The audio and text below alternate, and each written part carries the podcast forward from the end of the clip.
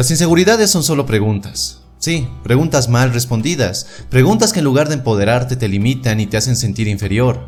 Preguntas como, ¿seré lo suficientemente bueno para ese trabajo? ¿Será que aquella chica me prestará atención? ¿Será que puedo tener amigos de verdad a pesar de ser el tipo de persona que soy? ¿Cómo puedo ser una mejor persona si no tuve buenos ejemplos al crecer?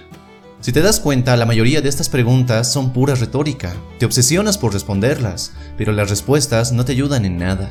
El gran problema de estar constantemente pensando en lo malo que hay en tu vida, en tus limitaciones, en las razones por las que no puedes hacerlo, es que se convierten en declaraciones acerca de quién eres y de lo que puedes lograr.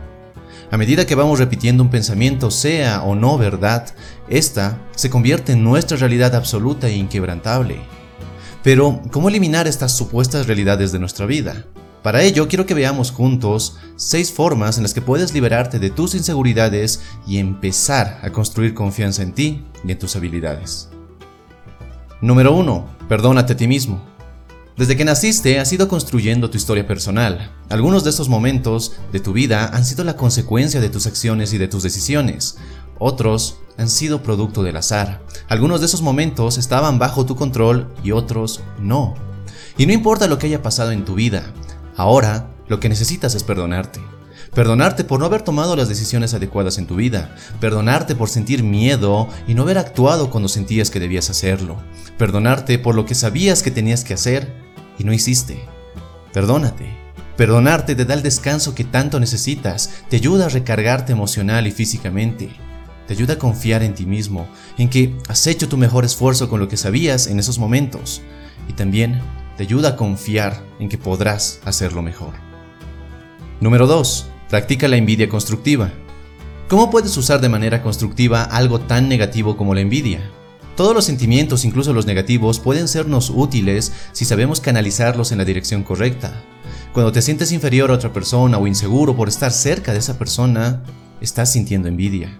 Y en lugar de ahogarte en ese sentimiento tóxico, dale un buen uso descubriendo por qué sientes envidia de esa persona. Descubre qué te hace sentir inferior, de dónde proviene esa inseguridad, qué hace a esa persona mejor y cómo puedes obtener resultados similares. ¿Cuál es su secreto para tener más éxito que tú? Aprende a usar tu envidia para hacerte preguntas que te sorprendan. Descubrirás que esas personas no son tan grandes o intimidantes como creías. A veces sentimos miedo de aquello porque simplemente no lo conocemos ya que al final no es que las otras personas provoquen tus inseguridades, es simplemente tu diálogo interno y la forma en cómo te percibes a ti mismo. Número 3. Ten un diálogo interno positivo. Un diálogo interno negativo es como tener una astilla encarnada desde hace semanas. Sí, puede que tomes antibióticos, antiinflamatorios y todo tipo de medicina, pero no se trata de llenarte de pastillas, sino de quitarte esa astilla que te complica la vida. Responde positivamente a esas preguntas que te crean inseguridad. Preguntas como, ¿seré lo suficientemente bueno para ese trabajo? Claro que sí lo soy. ¿Será que aquella chica me prestará atención? Sí, ella estará encantada conmigo y si no, puedo pasar a la siguiente y no hay problema. ¿Será que puedo tener amigos de verdad a pesar de ser el tipo de persona que soy? Claro que sí, puedo encontrar amigos que realmente me aprecien. Sí, es verdad. Cuando te das este tipo de respuestas, no te las crees del todo. Sin embargo, si eres constante en este cambio de tu diálogo interno, tu mente subconsciente trabajará para que esas profecías positivas se conviertan en realidad. Las profecías de autocumplimiento o efecto Pygmalion es un mecanismo inconsciente que te ayuda a demostrar que tienes razón sin importar lo que digas, sea esto positivo o negativo. Así que, utilízalo a tu favor.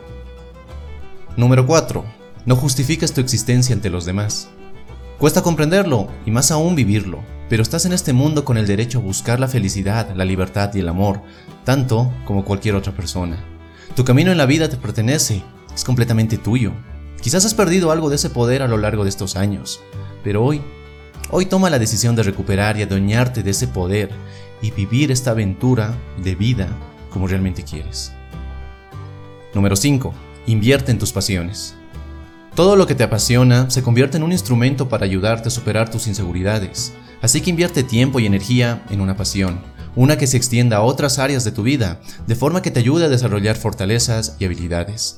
Al enfocarte en una pasión, al disfrutarla y emocionarte con ella, empiezas a ver posibilidades de cambio, posibilidades de logro. Todo porque te enfocas en algo que quieres y no en algo negativo. Número 6. Entiende que la vida no es un examen que hay que aprobar. Si bien podemos aprender de nuestras inseguridades, la vida en general no es un examen, no se trata de aprobar o de reprobar. La vida te está dando muchas oportunidades para avanzar, para crecer y para aprender. Entrena tu mente para poder ver e identificar esos regalos en forma de oportunidades. Si cometes errores, ¿qué importa? Todos los cometemos. Se trata de aprender más que de aprobar. De hacerlo mejor la siguiente vez y no lamentarte por lo que hasta ahora no te ha funcionado. ¿No odiabas los exámenes en colegio? Yo sí. Pero la vida no se define por una calificación que te dice que eres bueno o no, que eres apto o que no lo eres, que si eres capaz de lograrlo o simplemente no eres capaz.